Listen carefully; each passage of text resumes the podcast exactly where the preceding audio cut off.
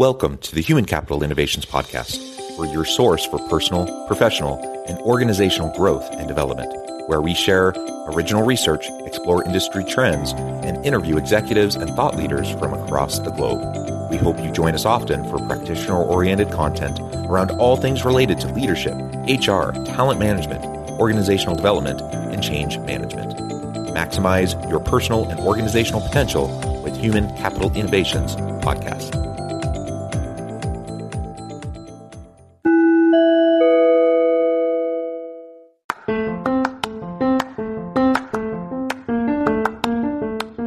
You enjoy the Human Capital Innovations podcast, enjoy ad-free listening by going to the Patreon page. And please consider contributing even at the producer or sponsorship level.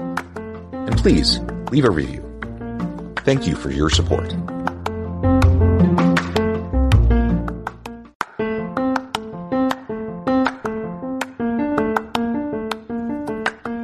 Welcome to the Human Capital Innovations Podcast. In this HCI podcast episode, I talk with Kavita Ganesan about her book, The Business Case for AI.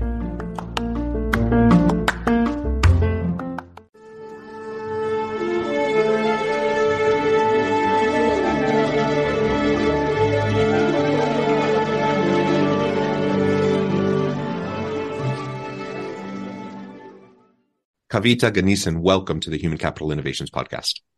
Yeah, thank you for having me here, Jonathan. It is a pleasure to be with you today. We are neighbors. You're joining us today from Salt Lake City. I'm just south of Salt Lake City. I suppose we could have done this in person, but we yeah. are joining remotely as I always do when I uh, do these interviews. Most of the time I'm interviewing people from all over the world. It just so happens we're, uh, we're neighbors, neighbors. And, and, right yeah. next to each other today, but it's a really a pleasure to be with you. Uh, and today we're going to be talking about your book, The Business Case for AI. I think it's a very timely and important uh, conversation that needs to be happening within organizations. Of course, organizations are grappling with you know AI and, and, deep machine learning in a variety of ways and applica- in business applications. And of course, the big upheaval that has happened in just the last couple months is uh, with uh, Chat GPT and some mm-hmm. of the other tools, yeah. and now Microsoft and Google kind of battling it out in that space. You know, there all this stuff is happening. I think that's brought it to the public awareness at a much higher level than maybe it was before. Um, so I think it's it's important that we uh, really explore this issue and yeah. understand both the challenges associated with deep machine learning and AI applications in the world of business, um, but also the tremendous opportunities that come with it and why it's important for us to to leverage these tools. As sure. we get started, I wanted to share Kavita's bio with everybody. Kavita Ganesan, author of The Business Case for AI, a leader's guide to AI strategies, best practices, and real world applications, is an AI advisor, strategist, and educator. She works with senior management and teams across the enterprise to help them integrate AI and get results from initiatives. With over 15 years of experience, she has scaled and delivered multiple successful AI initiatives for Fortune 500 companies as well as smaller organizations. She has also helped leaders and practitioners around the world through her blog posts, coaching sessions, and open source tools. She holds degrees from uh, various computer science programs, specifically a master's degree from the University of Southern California and a PhD from the University of Illinois at Urbana-Champaign with a specialization in applied AI, NLP, search technologies, and machine learning. She has been featured by numerous media outlets, including CEO, CEO World, Forbes, KD Nuggets, Authority Magazine, and many others. And Kavita, it's again a pleasure to have you. Anything else you would like to share with me or the audience by way of your background or personal context before we dive on in? I'm also an AI practitioner, very much a hands on person. But right now, I just work more and more with uh, leadership teams. All right. Well, why don't we start by providing some some basic definitions. I mean, everyone knows the term AI. Yeah. Um, probably the term machine learning is a little bit less familiar with some people, uh, or this idea of deep machine learning. Um, maybe you can explain for the audience who may or may not be terribly familiar with yeah. these terms or really fully understand them. What is AI? What is deep machine learning? Uh, and and then we can get into how these can be sure. used within business. Yeah. So AI is essentially software automation, but it's a very special type of software automation that tries to mimic human like decision making. Uh, and the output is usually dynamic, it's based on the input that it receives. And AI is not one specific thing. It's actually a coming together of different subdisciplines of study. And machine learning is just one of it. So machine learning is all about trying to make predictions by learning from large amounts of historical data. So the system learns patterns and then tries to make decisions on future data points that resembles what it already knows. So that's one area of machine uh, of AI. Then there's also AI related to understanding human language. That's called natural language processing, and that's essentially what this Chat GPT thing is all about. Um, it's all about NLP. And then you have AI systems that understand images and video frames. So that's called computer vision technology. And just like that, there are a lot of subfields that relate to maybe like robot sensing and movement. That's another area of study. So all of these subdisciplines come together to solve specific problems. So if you take a robot, for example, um, to understand human language, you need NLP. For the robot to see, you need computer vision. For the robot to move, you need robot sensing and planning. So that's essentially what AI is. It's a coming together of different areas of study to mimic human like decision making and behaviors. Yeah. And I'm curious, you're probably familiar with, uh, there have been stories that have popped up in the last day in the New York Times and other mm-hmm. outlets around a, a, a particular um, uh, conversation with the Bing chatbot using uh, built on chat gpt uh, you know where it was a little bit unnerving uh, people were wondering is this uh, becoming a little bit more sentient uh, for example um, yeah are you familiar with these articles in this conversation that happened in the last day or so? Uh, any thoughts on on this concern? You know, we have the movies of like Terminator and and yeah. and the Rise of the Machines. Uh, where are we at in the timeline? The likelihood of something like that potentially happening yeah. at some point in the future. So when I see these types of articles, I tend to cringe because I understand how these models actually work. They are actually learning from large amounts of data. Like ChatGPT, for example, has learned the web until year 2021. So it's able to answer a lot of the questions based on what it already knows. Uh, it, it kind of has this database of answers. So it's trying to generate text with a certain degree of uh, probability, uh, certainty. So, which is why it can make mistakes. Um, and you've seen that a lot of articles on how ChatGPT is going wrong and people are surprised. I'm not surprised at all because much, uh, AI systems always make mistakes and it's all based on the underlying data. Uh, so it's not really using common sense reasoning the way humans use common sense reasoning. It's just generating text with probabilities attached to it. Yeah, and to reiterate, you know, I, I am not an expert in AI. Mm-hmm. Um, I don't have all the degrees that you have in this space, um, but from what I understand, we are nowhere close to being hitting the threshold where we have sentient AI. Yeah. Um, and so, you know, things like this New York Times article that just came out, I think last night, um, mm-hmm. uh, about this, this use case of, of a particular, um, user, you know, providing prompts and essentially having this this conversation where the AI seemed very human and even expressed the wanting to be alive and feeling trapped and etc. Yeah. You know, um, it's all a function of the algorithm. It, it's not actually um, be, being self-aware, right? Yes, yeah, it's not self-aware at all. It's it's generating what based on what it knows. So maybe yeah. there's scenes conversations like that. It's just repeating uh, similar conversations. So it doesn't really know what it's saying.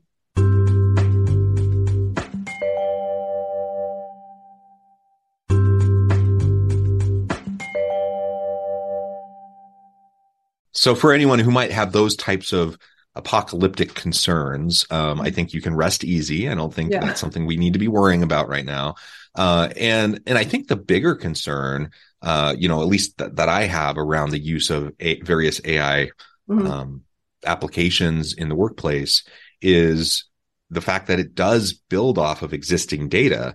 And, and so I know there's been lots of concerns in recent years around biases that might be embedded yeah. uh, within the outputs because of uh, the AI using existing historical mm-hmm. data to yeah. then predict. Uh, which can then perpetuate gendered biases, racial right. biases, or, yeah. or different things like that. And, and so that speaks to, you know, why we, we need to still continue to have human oversight over all these things, yes. um, to make sure that that's not happening. Yes. And people are very excited about chat GPT type of technologies, the generative AI technology. But I am very uh, concerned about it, not because of the technology itself, because of the potential downstream uh, implications mm. like biases, plagiarism. Yeah. We are not currently citing sources. We're just generating content, but we don't know if it's true or not. Uh, yeah. yeah. So it's very different from how Google produces answers to us versus how ChatGPT is generating the answers without any citation. And also, I think artists have um, yeah. have expressed a lot of concern that their work is being used to generate this new art. So are they supposed to receive royalties or not? So lots of concerns in the misuse and also the downstream uh, issues. Yeah, yeah, yeah. So I, I, think it's good on the outset to yeah. kind of lay out some of these uh, mm. potential concerns, you know, not potential concerns, actual concerns with potential downstream impacts that we need to be very aware of on the outset. Um, so that's very important. But all of that said, the truth is there's lots of upside uh, to the use of these technologies mm-hmm. and there's a huge business case for utilizing ai in, in meaningful strategic you know targeted ways mm-hmm. within mm-hmm. organizations so let's go ahead and dive on into that um, in your work what do you see as the biggest business case for ai and how can it be yeah. utilized to contribute to the bottom line of the company yeah the biggest use case i would see is in uh, productivity improvement and I've seen this a lot with my clients where just one single model gives them a, a huge boost in their workflow. So let's say you have a customer service workflow where they are look they're manually searching for potential answers. So now if you can have an AI system push three answers to them automatically, so they just have to vet that one of the answers actually correct and answers the customer's question. So instead of taking 15 to 20 minutes looking for answers, now they're doing it within a minute. So that's a huge uh, productivity boost. And that's where I see a lot of people, um, like people that are that have started using AI, see value um, in the technology. So in productivity improvement. Yeah, and in the creativity and innovation research, mm-hmm. there's also a, a lot of work that points to the importance of quantity, like just quantity of ideas.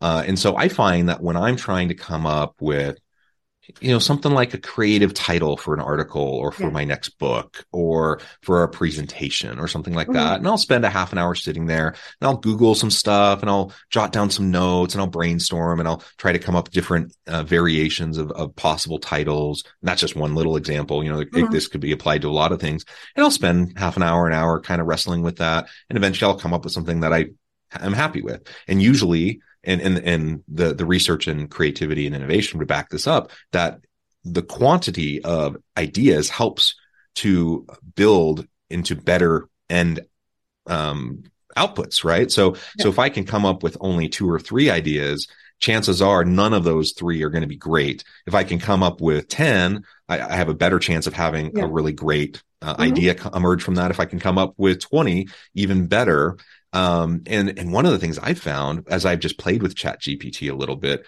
is it's fantastic at just helping streamline yeah. that process of just generating ideas. ideas so yeah. within a matter of minutes, I, I can have 30 ideas. And I, am thinking of one time I did this a couple weeks ago. I, I generated 30 ideas. I put in some mm-hmm. prompts. I, I refined the prompt um, that sort of thing.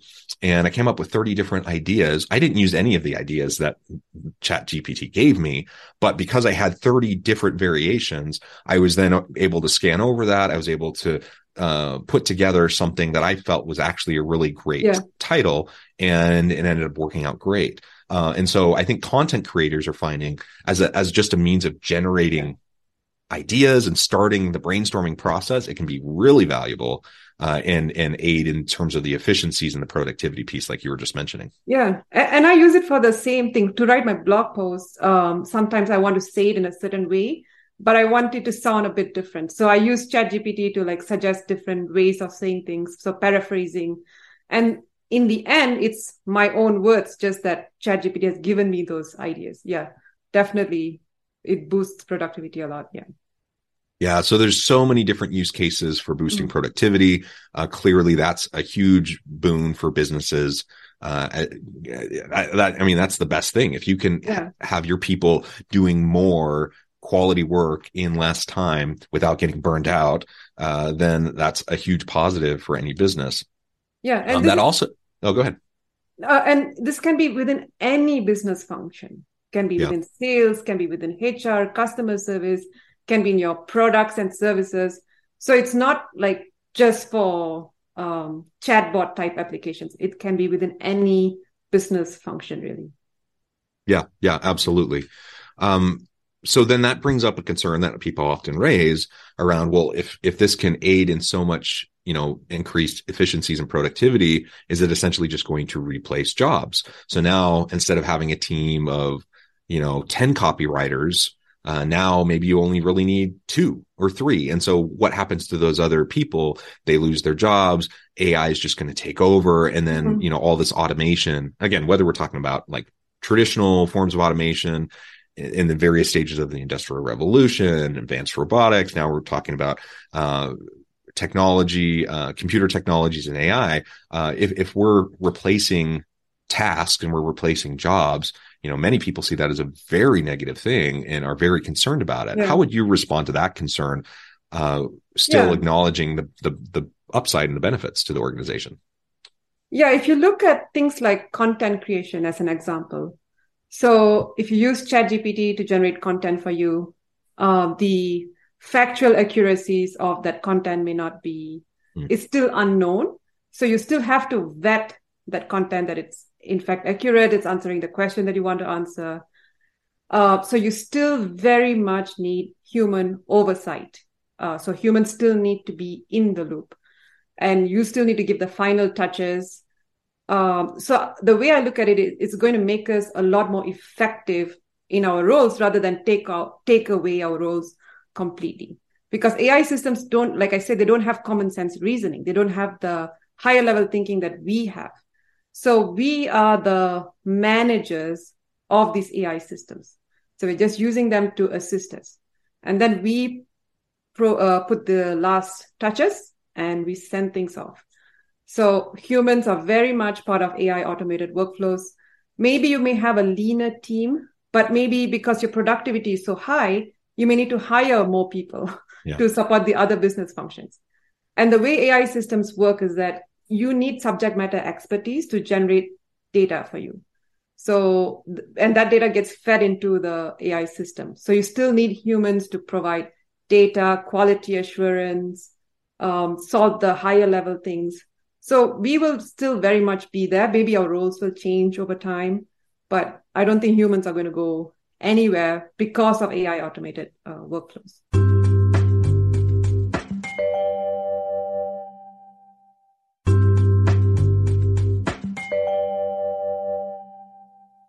Yeah, and I completely agree. And as, as I think about uh, labor economics and, and mm-hmm. dynamics of the labor force, we've seen this again and again and again ever since the, the dawn of any sort of uh, certainly the industrial revolution, but yeah. any sort of mechanized improvement on process. Mm-hmm. We've seen that certain tasks, certain types of work have been displaced and or, and replaced by various technologies. Mm-hmm. Uh, this, so this is is just more of the same. It's just a different type of technology right. that that's being applied. And in each case, as you look back at history, uh, in each case, I think in the in the short term, there's some pain because people who have done a certain job a certain way, you know, they may either not want to learn the new system, they may not want to reskill or upskill to do some new tasks or some new type of job.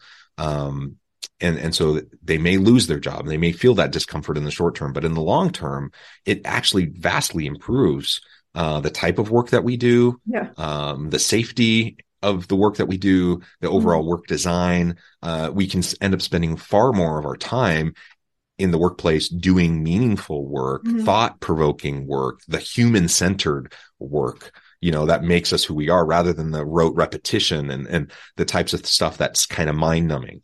Uh, and right. so it does mean that there's going to be shifts and there will be displaced tasks and roles and, um, but there will be entirely new fields developed and that will emerge. There will be entirely new types of professions and jobs and different types of responsibilities that we haven't even thought about yet. Um, that will emerge in the coming years and decades due to these technologies that will displace some. But if, if we can lean into the technologies and the innovation, we can reskill, we can upskill, and we can be ready for the new types of jobs. There will always be a need for yeah. humans uh, to do really important work in, in every organization. That's not going away. It's just the type of work that we're going to do is going to shift over time. Right. And overall, I think that's a really positive thing. I, yeah. I think for, for me, as an example, uh, you know, I'm a, I'm a professor.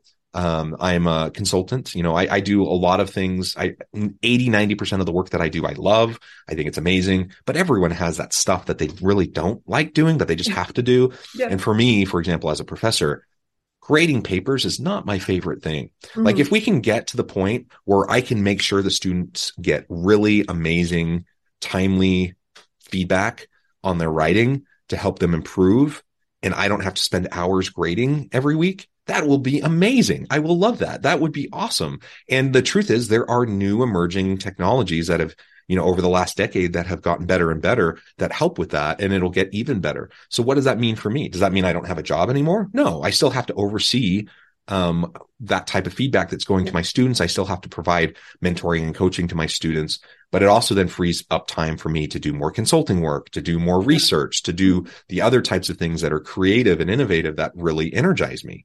Uh, and so that's just one little example, but I, I, think you can multiply that a thousand times across all the different types of jobs that are out there and how it's ultimately people will benefit from these, the use of these types of technologies. Yeah. And on the AI side, I see new jobs like AI quality assurance managers, uh, AI data generators. Um, so a lot of uh, potential for new jobs just around AI systems, I feel. So we talked a little bit about displacement and even job loss, um, but also the creation of new opportunities, uh, which I think is is something that's very important. We have to always consider. Mm-hmm. How can leaders in organizations tell if an AI powered solution is really generating value for the company? How do you know? You know, how do you define AI success? How do you know if, if this particular tool that you decide to, to, to use or purchase that it's actually making a difference? Yeah, so I would say that three uh, parts to this. One is the model success. So model success is all about if the AI system is working well, uh, if it even worked well during development, and if it's working well in production. So is it doing the task that it's supposed to do? So if it's supposed to route customer support tickets to different teams, so is it how well is it doing? So if that accuracy is acceptable, then the next step we have to see is um, so how is it impacting the business? Because the whole point of uh, an AI model is to solve a specific pain point. So what is that pain point? How do you quantify that in business terms? So you need to have associated metrics. So maybe the reduction in time to route a ticket. So maybe you're taking 15 minutes before, now it takes you seconds. Um, so you need to have those metrics in place. So when you start measuring what the AI system is doing for you uh, over like maybe one to three months, then you start seeing, hey, our metrics is actually like significantly improving.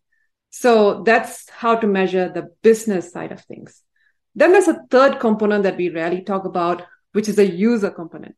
So who is the consumer of this AI output? So it might be your customer service agent. It could be another system. So understanding that and trying to understand what's their feedback around the AI system will ensure that uh, people actually like the system and they will use it for the long term. So let's say um, you put out a system, but it requires the human to take 10 additional steps to consume the output of the AI system. So that is um, introducing friction in their workflow. And because you introduce friction, they might just use it for testing But in the long run, they might just go back to the old manual way of doing things because it's so much more understand, understandable and um, it's easier. So all these three things need to be in the right order. So model success, business success, which is the metrics that you'll measure, um, and the user success. So users need to be happy because in the end, they are the ones who are going to use it, and the longevity of the system depends on the end user. Yeah. And yeah. if we're thinking uh, about this for a minute from the human capital perspective, mm-hmm. you know, there's lots of applications of AI in the HR and people management space, mm-hmm. uh, from the recruitment process, yeah. you know, the hiring process, the onboarding process, uh, training, performance management. Uh, there's so many different ways that AI can be utilized yeah. uh, to to to facilitate you know greater levels of efficiency and productivity in these different HR functions. Um, and so in this case, that user um, that user metric, like you were talking about, that user um, element of success is really referring to the applicant experience, right? The yeah. the employee experience. How how easy is it for um, new employees being onboarded to utilize these systems or yeah. existing employees, et cetera. Right. So, yeah. so we can think about it. We can think about the customers in various ways depending mm-hmm. on what our business model is and what application we're thinking about. And like you said, as long as we think about um, those those various steps as you described, uh, we can make sure that any any system, any program, whether it's AI or anything else, is actually benefiting the organization. The organization, yeah. Yep. So we only have a couple more minutes, but maybe as we close today, what is one piece of advice that you would give to any leader thinking about getting started in the AI space if they haven't done it before? Yeah, I have many, but let's start with one. So, first of all, if you want to get started with AI, don't start with your data scientist. Start by understanding what is AI. Like it's not a single thing. Uh, so, understand what it is at a high level and what benefits it can bring to your business. And once you have this high level understanding, try to look for opportunities within your organization. So see where the manual processes, uh, where there's a lot of repetitive work, can AI potentially solve those problems? So trying to understand where the opportunities are will give you a uh, high level understanding if there are even opportunities in your company. So then you can uh, think about uh, turning this into concrete initiatives, and then hiring a team to actually support these initiatives. So a lot of times what people do is they hire data scientists first and then expect them to come up with problems. So that's the wrong way of approaching it because data scientists are not, not going to know the challenges of the business. They are not exposed enough. So it should come from the uh, functional leaders and the executives, I feel. It should be a top down thing. Yeah. Yeah, good advice. Kavita, this has just been a really great conversation. I really appreciate you taking your time to meet with me and share your insights and your experience with me and my audience. Um, as we wrap things up for today, I just want to give you a chance to share with the audience how they can connect with you, find out more about your work, where they can find your book, and then give us the final word on the topic for today. Sure. Um, so you can find me on my website, kavitaganesan.com. So K A V I T A dash G A N E S A N dot com. So that's where you'll find information about my book. You can join my uh, mailing list, and I have three free chapters of my book there for preview. And um, yeah, so that's the best best place to start out um, connecting with me. Wonderful. Kavita, thank you so much. It's been a pleasure. I encourage my audience to reach out, get connected, find out more about what Kavita can do for you. Check out the book. And as always, I hope everyone can stay healthy and safe, that you can find meaning and purpose at work each and every day. And I hope you all have a great week.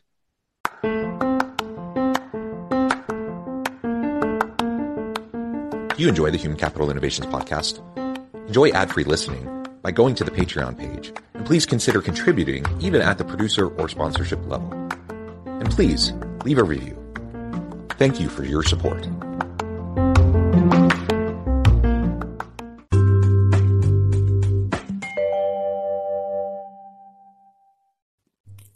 Thanks again for joining us for this episode of the Human Capital Innovations Podcast. I hope you stay healthy and safe and that you have a great week. Ew.